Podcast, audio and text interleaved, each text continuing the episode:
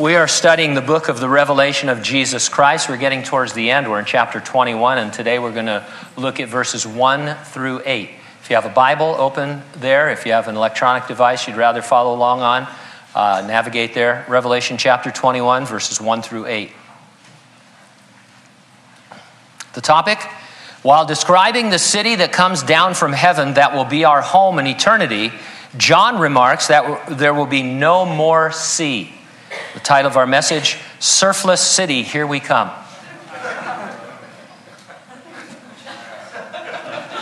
That's an A list title. That deserves more than that, but that's all right.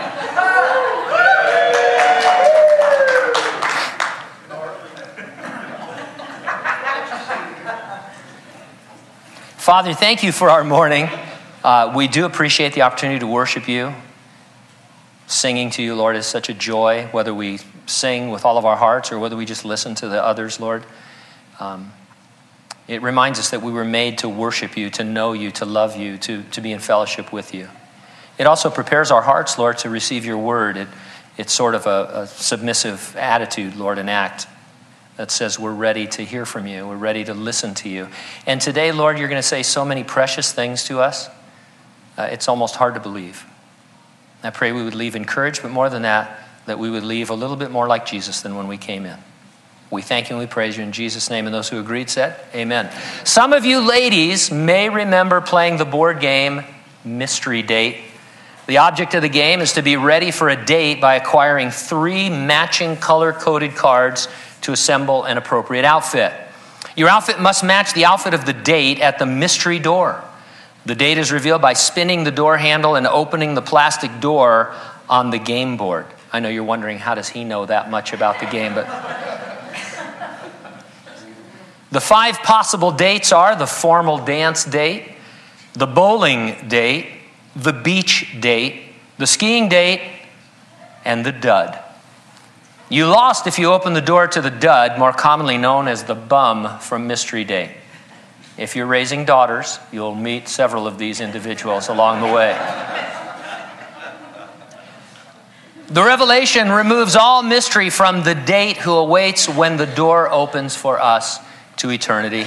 The Lord Jesus Christ is our heavenly bridegroom. He is robed in righteousness, and He has granted us robes of righteousness, which we can further adorn as our wedding gowns as we walk with Him this side of heaven.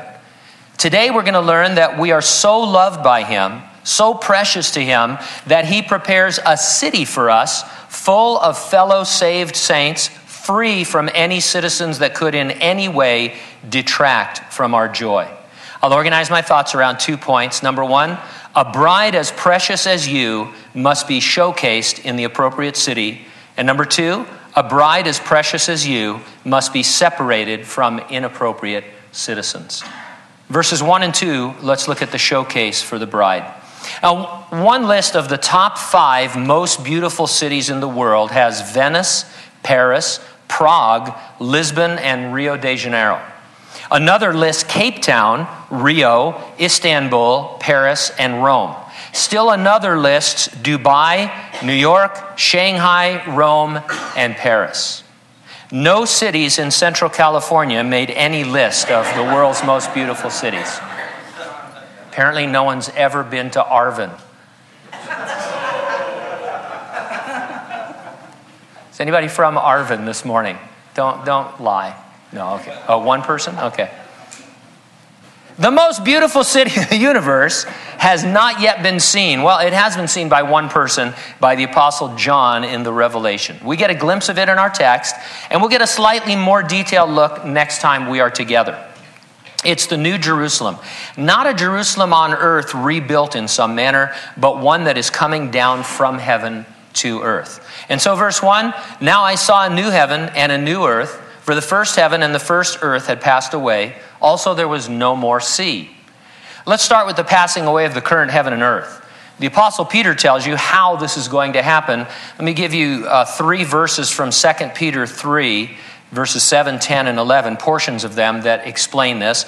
Peter writes and he says, But the heavens and the earth, which are now preserved by the word, are reserved for fire until the day of judgment and perdition of ungodly men. The heavens will pass away with a great noise, and the elements will melt with fervent heat. Both the earth and the works that are in it will be burned up. All these things will be dissolved. For you who are more scientific, Dr. Henry Morris puts it like this after terrestrial matter has been converted either into the vapor state or more probably into pure energy, God will once again exercise his mighty powers of creation and integration, and the new heavens and the new earth will appear out of the ashes, so to speak, of the old. Now, there's an ongoing argument about whether or not the current creation will be totally replaced or completely restored. There are Christians who are somewhat critical, uh, critical of we who emphasize the rapture.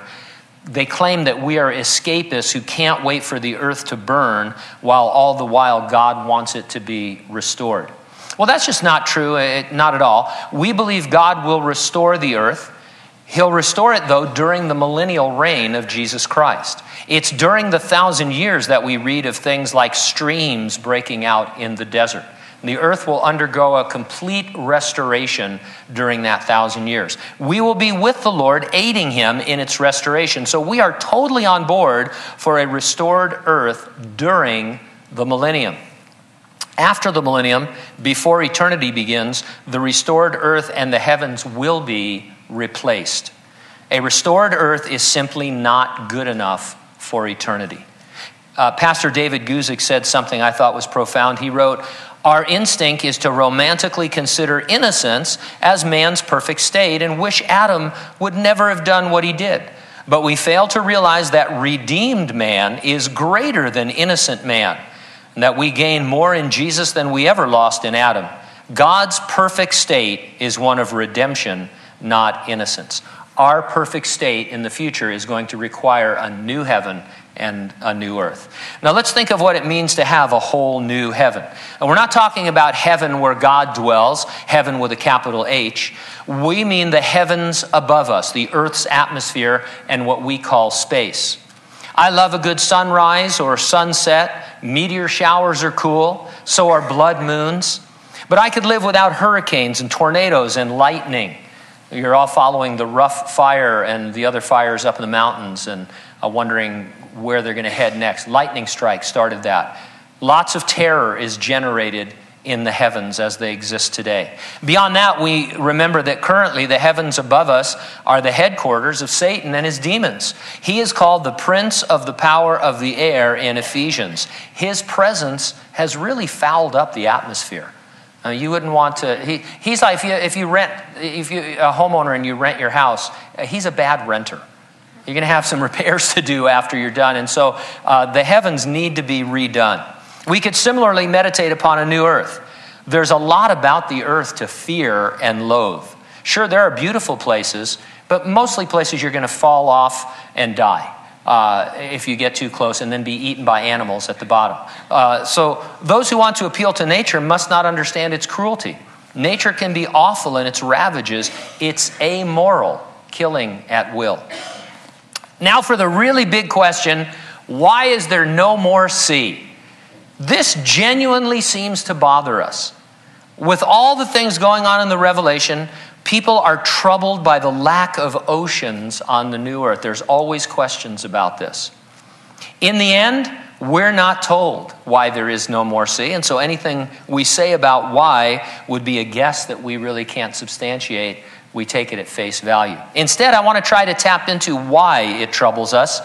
Location is super important to us right now. Realtors and developers always say when they're asked what are the top three, uh, you know, uh, um, reasons for buying a property, they always give location as all three. They say location, location, location to emphasize how important it is to the value. Some of the most valuable property in the world is beachfront property. You'll pay a lot more for a home if it gives you even a tiny peek at the ocean. Some instinct in us causes us to refer to beachfronts and islands as paradise. Maybe this is why no more sea bothers us so much. Are they paradise? Not even close. Paradise is to be with Jesus. The words no more sea remind me that paradise can never be a place, it's a person. In eternity, we won't be thinking location, we'll be thinking Lord. And seriously, any place in heaven is better than the best place on earth. In fact, there's no comparison. Think about the place you like the most, the place where you relax or, you know, go for vacation or whatever it is, the place that you want, your go to spot. It's a ghetto compared to heaven. It's the worst place in, in the universe. It's, there's no comparing it. And so uh, there's not going to be any more sea, um, at least not on the earth. Now, I'm open to the possibility that could be whole planets that are dedicated to surfing and scuba diving. Uh, but as far as the earth is concerned, no sea there. So you're going to have to do some traveling to get your ocean fun. Verse 2 then I, John, saw the holy city, New Jerusalem, coming down out of heaven from God, prepared as a bride adorned for her husband. The New Jerusalem is quite literally the crowning jewel of the new creation because in subsequent verses we'll see that it is made mostly of jewels and precious stones. It will come down out of heaven from God. That means it's being constructed in heaven and it'll be moved into place when the time comes. Probably have one of those signs on it that says wide load. apparently there are things I think are funny that no one else really, you know, I'm just, I'm just not at your level of humor yet. I, am I'm, I'm building there. I'm trying to get there. It's interesting that in chapter 17 and 18, we read about Babylon. That city originally was an attempt to build from the earth upwards to reach God, spiritually speaking. But fallen man cannot pick himself up God must reach down to him, and he has in the person and work of Jesus Christ as God becoming man to go to the cross, to die in our place for our sins, that we might be saved. The New Jerusalem is being prepared in heaven as a bride adorned for her husband. Now, the city is not the bride, you are, if you're a Christian. The city is an adornment that reveals the wonder of his love for you. It's the place that Jesus has been away preparing for us collectively and for each of us individually. It will be the real estate in which your mansion is being constructed. You know how housing tracts all have names? Your mansion in heaven is being constructed in the New Jerusalem. We'll see in later chapters that uh, we're not the only, or later in this chapter, rather, we're not the only residents of the city. Other saints will live there from other eras. For example, we're told in the book of Hebrews concerning Abraham, he looked for the city whose builder and maker is God. So he too looked forward to the New Jerusalem. It takes nothing away from us to have other saints living there. In fact, it emphasizes the Lord's love for us. Now, before we get lost in the beauty of this New Jerusalem later in the chapter, the Lord takes time to establish it is merely a showcase for His bride, the church. It's a showcase for you and I and all those saved from the day of Pentecost right up to the rapture. It's the most beautiful showcase possible because we are so very precious to Jesus. Don't get me wrong, He is precious to us. The universe is not about us it doesn't revolve around us. Nevertheless, the Lord is all excited to put us on display. It gives him pleasure to draw attention to his finished work in us. The Lord can't wait to introduce us in eternity. He saved us, and then he committed himself to setting us apart, to performing a good work in us every moment of every day. We talked about this last week. Jesus is constantly at work, even against our resistance and faithlessness, to bring us to perfection. He's described as washing us by the water of the Word of God. Sometimes I think we're like a, a, you know, a dog or a cat that doesn't like to take a bath. You ever have an animal like that that didn't like baths? They're really difficult to wash. Jesus is not, I, I'm going to wash you. I'm going to cleanse you throughout your life. Even though you want to fight against this, this is my work in you. And then we will be presented without spot or blemish to our Heavenly Father. No one's going to be presented in heaven and Jesus say, Well, if I had another 10 minutes, uh, I would have finished. You know, it's just, there's no deadline that He's not going to be able to meet. When the New Jerusalem comes down out of heaven, when it's done, we're done. I want to be done, don't you? I can't begin to imagine how beautiful each of you will be in, ter- in eternity, let alone myself. It seems fantastic, but it's true. Now, we may have certain self images or images. You might think you're handsome or beautiful. but you're really not. Not from an eternal point of view. Uh, you might be, in, you know, you might be intelligent, you might be smarter than the next guy, but you're really not. Uh, you're, you're, you're part of a fallen race. You're not adequate to go to heaven. You can't really be in the presence of God.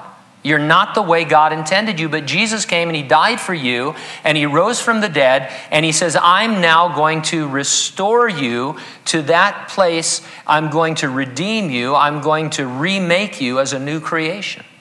And one day we will all be done. And I, I want to be done, don't you? I mean, there's a lot of work. Some of you, as you get older, a lot more work, uh, you know, needs to be done. I. Um, uh, a lot of times I, when, I, when you don't laugh at my jokes, I say something about it to make sure I'm speaking English uh, and that I haven't moved into gibberish, you know, and stuff. And I always think, well, if I see Gene walking up the center aisle, I know I've, I've lost my mind and stuff. And so it's just, people get old, they get gnarly and stuff. But Jesus is working on us, and we're going to be raised into glory. 1 John 3 2, beloved, now we are children of God. That's who we are right now, and that's a glorious thing. But it has not yet been revealed what we shall be. That means we, we can't really fathom what it's going to be like. But we do know that when He is revealed, when Jesus comes for us, we shall be like Him.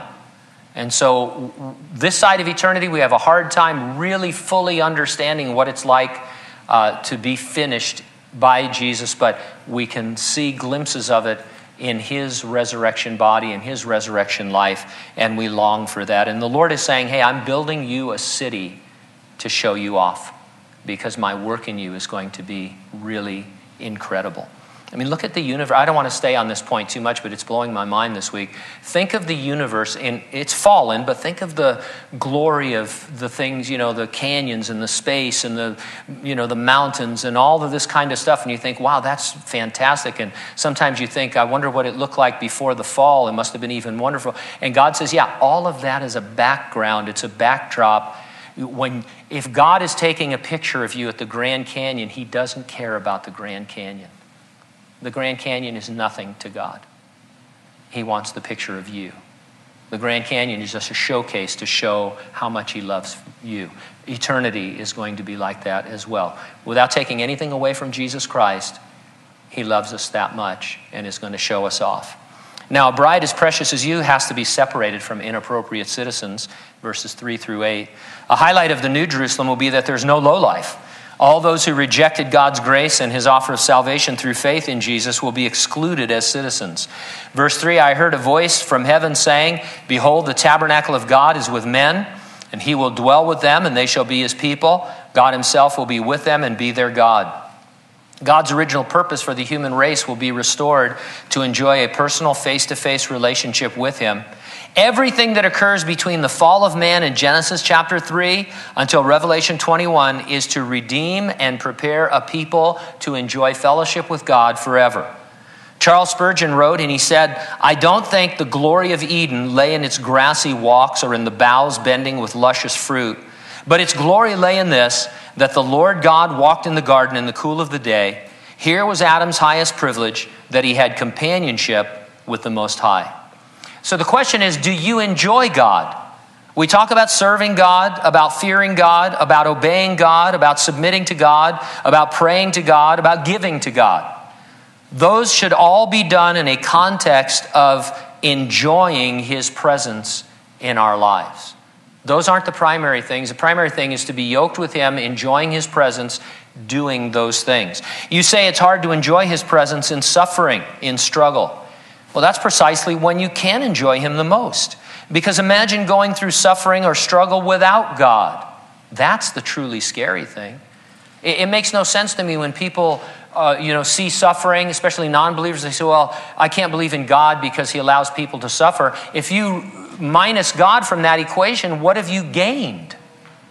You're so far into the negative side of things, you've gained nothing. You've lost everything. There's no possible comfort or hope or joy if you remove God. Instead, you have Jesus who knows what it's like to be human, who knows what it's like to be tempted, who knows what it's like to suffer, who knows what it's like to be treated cruelly, to die, and who can assure you that He is working in and through your life and that all things will work together for the good because you love Him and are called according to His commandments. And so you, you, you don't really want to remove God from suffering. In fact, you want to infuse your suffering with Him and enjoy Him in it. Verse 4 And God will wipe away every tear from their eyes, and there should be no more death or sorrow or crying. There should be no more pain, for the former things have passed away. Life today is characterized by death, sorrow, and pain. It produces tears and crying. Jesus will wipe away every tear. That's a great summary of that verse. Have you ever had someone wipe away your tears when you were crying? It's a tender gesture that only someone who is very close to you should attempt. It's a symbol of their desire to alleviate your sorrow. They want to wipe away your tears as if they could wipe away your sorrow. But with Jesus, it's not symbolic, it's sincere in the truest sense. All of your pain and suffering will come to an abrupt end. Every tear emphasizes each one, not just crying in general. Just as the hairs of your head are numbered, so your tears are counted. They are saved in God's bottle, we read in the Old Testament. And God understands and knows the situation for each one of them. It's impossible for me to begin to fathom what it means to be without sorrow. We are so fallen that it's impossible to understand certain things, but we can take them as truth because of their source, which is God. I will be without sorrow of any kind over any person or experience or circumstance. I know that's true, even though I can't imagine how it's true. Verse 5 Then he who sat on the throne said, Behold, I make all things new. And he said to me, Write, for these words are faithful and true. Behold is a great word. I think it should only be used by God or of God to describe things he's done. You behold them and are astonished and amazed. And that's the, really the theme of this whole section. Jesus is saying, One day I'm going to reveal you, I'm going to show you to a universe. I'm going to say, Behold, look at my work in these individuals. All things are going to be made new in eternity. For new, a better word would be fresh. We might use the expression brand new. The sense you get is that all things in the new creation are going to remain fresh as if they were always brand new. You know that new car smell? Whenever you get a new car, people always comment and they say, Oh man, new car smell. You might want to warn them not to breathe so deeply because there is some evidence now that new car smell is toxic. I'm quoting this, I'm serious, I'm helping you out here. The smell results from the release of off gassing, out gassing of various volatile organic compounds, and many man made volatile organic compounds are known to cause various health issues. I see the ad now by S. Lambobi and Varlavi. Have you bought a new car? You have breathing difficulty? Call us. Cost you nothing. We'll sue on your behalf. You'll be part of a class action lawsuit where you get 50 cents and they get $5 million. So, anyway, now if you really do like the smell, you can uh, buy a bottle of new car smell fragrance. It's a real thing. You can get it, uh, just Google it, and uh, you can get your you know, 1980 Sentra to smell like a brand new car. People go, man, where's that new car smell coming from? Hey, not only is it new car smell, but it's non toxic. I'm always just trying to help you guys out. Their uh, things are really great though when they're brand new, aren't they? And they immediately start to deteriorate, but not so in heaven. All things there, though they will go on eternally, will remain fresh. There won't be any ruins in heaven. No, you know, no, no wrecks. Everything will be fresh and new uh, like the moment it was recreated or created, and we will experience it that way too. We won't get tired of things, we'll be excited about everything. And then he said to me, Write, for these words are faithful and true. John was called upon to write. Imagine if he had the attitude that his writing wasn't a ministry that it wasn't his gift. Sometimes you have this in churches. You know, people are so into what my gift is and what my calling is and, and that, that other opportunities to serve come up and you think, well, that's not, I'm not gifted to do that. I'm not called. Uh, John, you know, could as well, I'm on the island of Patmos. I work in salt mines. I've got open cuts. the only water I have is salt water. They sting and they burn, and you want me to write? Uh, that's, that's not really my calling. I am, after all, an apostle or that kind of a thing. I'm exaggerating, but just it's true. Sometimes we need to just expand our thinking. We need uh, a Christian situational awareness, figure out what's going on around us, and just do what needs to be done, regardless whether it's your gifting or your calling. You should have situational awareness and do what needs to be done. Now, God is faithful. And that means He'll bring each of His saints to this city to live with Him. We fall, we fail. He remains faithful. He who has begun a good work in us, He's going to see it through to the end. You're not going to live next door to a vacant mansion in eternity and look over and say, hey, that was Gene's mansion, but he didn't quite make it. Now it's, you know, just sits there vacant. That's not going to happen. And God is true. Now, there's a use of the word true that we've lost. It means to make level or square or balanced or concentric. Let me give you an example. Bicycle wheels have adjustments on each spoke. A cyclist adjusts them to true the rotation of the wheel. If you ever you're riding your bike, you hit a curb, and then you look down and the wheel is kind of wobbly, and um, you can adjust the spokes to true that wheel. It's in this sense of the word true that everything God has promised and said will not just come to pass, but it will be true to his highest nature and character. I'm getting ahead of myself, but let me say this about our mansions in the heavenly city. They each will be true to your individual personality. All things they are made from and all things in them will be true to you in giving you the greatest sense of the Lord's love for you. Verse 6 And he said to me, It is done. I am the Alpha and the Omega, the beginning and the end. I will give of the fountain of the water of life freely to him who thirsts. Jesus identifies himself as the Alpha and the Omega four times in this book. They are the first and last letters of the Greek alphabet. Jesus is everything there is to say or to communicate. He is the fullness of life. Jesus promises the water of life freely to him who thirsts. He first made that offer in the Gospel of John. It is the offer of the Spirit to those who receive Him as Savior and Lord. In eternity, we will have the river of living water in the New Jerusalem as we see. We will be totally refreshed, totally satisfied. Drinking and thirst are common pictures of God's supply and man's spiritual need as well. Drinking is an action, but it's an action of receiving. Like faith, it is doing something, but it is not a merit earning work in itself. And so uh, this speaks to non believers. Maybe you're not a Christian here this morning. It speaks to the thirst that you have that can only be filled in a relationship with God through Jesus Christ. We sometimes talk about it as eternity in your heart or as a hole in your heart. Thirst is another good way. You're, you're hungry for something, you're searching for something. Well, that something is a someone, it's Jesus Christ. Verse 7 He who overcomes shall inherit all things.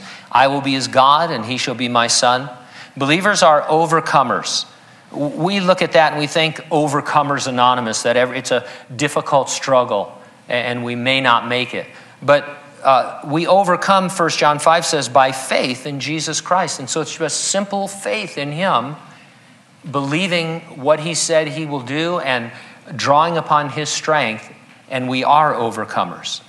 You inherit all things the same way a son would be left with all the possessions of his father, only in our case, we'll enjoy it with our heavenly father. Significantly absent from eternity will be all those who rejected salvation by grace alone through faith.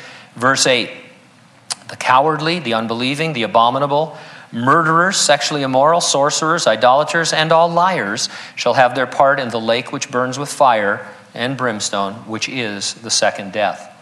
Now, this is a listing of things characteristic of non believers. The mention here is intended to encourage us. We will be free from these things in eternity since no non believers will be around to exhibit them. So, a lot of people read this and think, well, you know, now it's like, hey, if you're doing any of these things, man, you're, you know, you got to be really careful as a Christian. Well, obviously you shouldn't be doing any of these things if you're a Christian, but what the context is here is the Lord is saying this city is going to be an amazing place where you don't have to worry about or think about certain things that you worry about and think about today. And let me give you a list of just some of them. And so let's enter into that. First of all, cowardly. in the context of this book refers to people who refused to follow Jesus because they were afraid of persecution and martyrdom. This is spiritual cowardice that gives evidence there was no presence of the Holy Spirit who grants boldness. And so there won't be any spiritual cowards uh, in heaven. Unbelieving indicates there is sufficient evidence to believe, but there's a conscious refusal to do so. It pains us today to see those we loved reject the gospel in the face of overwhelming evidence of the truth. In eternity, the, it will be populated by believers, uh, and there won't be that pain. Abominable means to incite disgust. Sin is bad enough, but there are some things people do that are more disgusting. Uh, I mean, those of you who still read newspapers or follow the news, don't you sometimes think, oh man, really? I mean, it's just something that's so gross, that's so wicked, you almost can't even imagine it. In heaven, there will be no waking up to awful atrocities that people perpetrate on one another. There won't be any mass murders or serial killers or things like this that, that you know, dominate our world today. ISIS won't be beheading people, those kinds of things. Murderers reminds us of increasing violence among men and mankind. The New Jerusalem will never devolve into violence of any kind. It will be a perfect society from start to finish. You know, a lot of things start well and then they devolve into terrible things. Uh, everything's going to be new and fresh in eternity. Sexually immoral means there will be no horror stories of child sexual abuse, no rapes, you won't have to check a registry to see if your neighbor is a sex offender and wonder what's going to happen. Uh, and, and really, that's what the Lord is saying. There won't be any sexual immorality. Think of how dominant, from a Christian viewpoint, sexual immorality is in our world today, and, and, and how it's encroaching on human society, not just as Christians, but on all of our society. And the Lord's saying, hey, that's going to all be done away with. We won't have to worry about that. Sorcerers won't be there. That may seem obvious, but I think it's good to mention. There's not going to be any dark side, no sinister forces, no temptations by super intelligent demonic forces. You won't be lured off only to regret having fallen into error. Idolaters would refer to all false religious activity. You know how we like to say Christianity isn't a religion, it's a relationship? Well, we will be able to fully experience freedom from religion in the future. We won't do anything from a sense of obligation or merit, only from love with a pure heart. Even today, as we emphasize grace and relationship, there's always a part of us that feels a, a, a, sense of duty or obligation or is doing things out of uh, merit or to be recognized. All of that will be done away and we'll just be in love with the Lord and in love with each other. Our motives will be absolutely pure and everything will be done out of our relationship. Liars, no reason for lying in heaven. Your words and everyone else's will be true. And this, this has far reaching effects, really, when you think about it. I mean, just think about just relationships in general. Uh, you, you won't mind talking to people and have You ever go to the store and see that person that you don't want to talk to?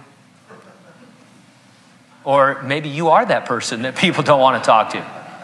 And, and, and you have a tendency to lie by not looking their way or you know go to the other end of the store hope you don't run into them and to be honest some are nice people they just talk forever.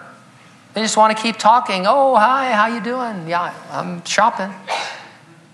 I'm, I'm really terrible about this because when i shop i go to walmart first. It's all right don't come on. And then whatever walmart doesn't have i get at save mart. But by that time i want to get home for a lot of different reasons but mostly because all my groceries are burning up in the car. I give myself a time limit at Save Mart. Man, if I see you at Save Mart, I don't want to talk to you. I'm telling you right now, I'll let you know. I'll say, hey, it's an okay day. But, you know, I'm not being rude. It's just like I, I, talking to you right now isn't as important as my chicken, my frozen chicken, you know, and stuff. I don't want to have salmonella, whatever that is. I thought it was a gangster at one point. Eh, salmonella will get you. But anyway, so you get what I'm saying? The Lord is saying, hey, I want to just tell you that life is going to be completely different in the New Jerusalem. Some of the things that really weigh you down now obviously aren't going to be there And we think, oh, yeah, sure, I could figure it. But think about. He says, I want you to think about what a world would be like if these things were absent from it. It would be wonderful. Non believers rejected Jesus as Savior, and in chapter 20, they were cast alive into the lake of fire. It wasn't because of their lying or their idolatry or their sexual immorality, it was because of their unbelief. Those behaviors uh, were evidence that they were not believers. Uh, we talked about the second death and the lake which burns with fire and brimstone in our last study. It was created for the devil and his angels to punish and incarcerate them for all eternity. Non believers go there by choice, having rejected salvation in Jesus Christ.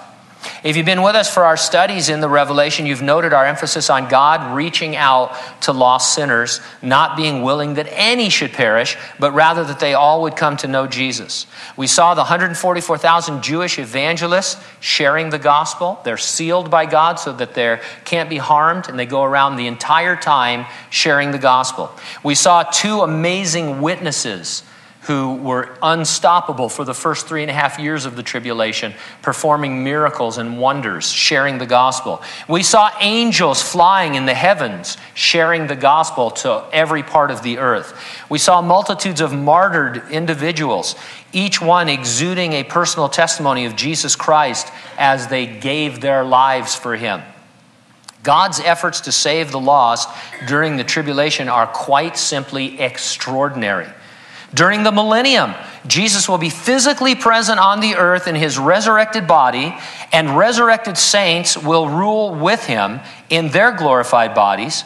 The earth will be filled with the knowledge of the Lord, and still multitudes will refuse his offer of salvation. Once we are past the second death and the earth and the heavens are new, it will be wonderful to be free from the devil, his demons, and all of those who oppose Christ. Have you ever had a bad neighbor? Maybe you have one now. You won't have any bad neighbors in eternity. We lived in San Bernardino in a little house we lived in just before we moved here. We had a, a creepy neighbor. He was kind of a peeping Tom. Well, not kind of, he was a peeping Tom. And uh, he claimed his mother lived with him. I caught a glimpse of her once through a window. It was all very Norman Bates like. I mean, this guy was very creepy. Uh, and, and, you know, sometimes you have bad neighbors. Not so in eternity.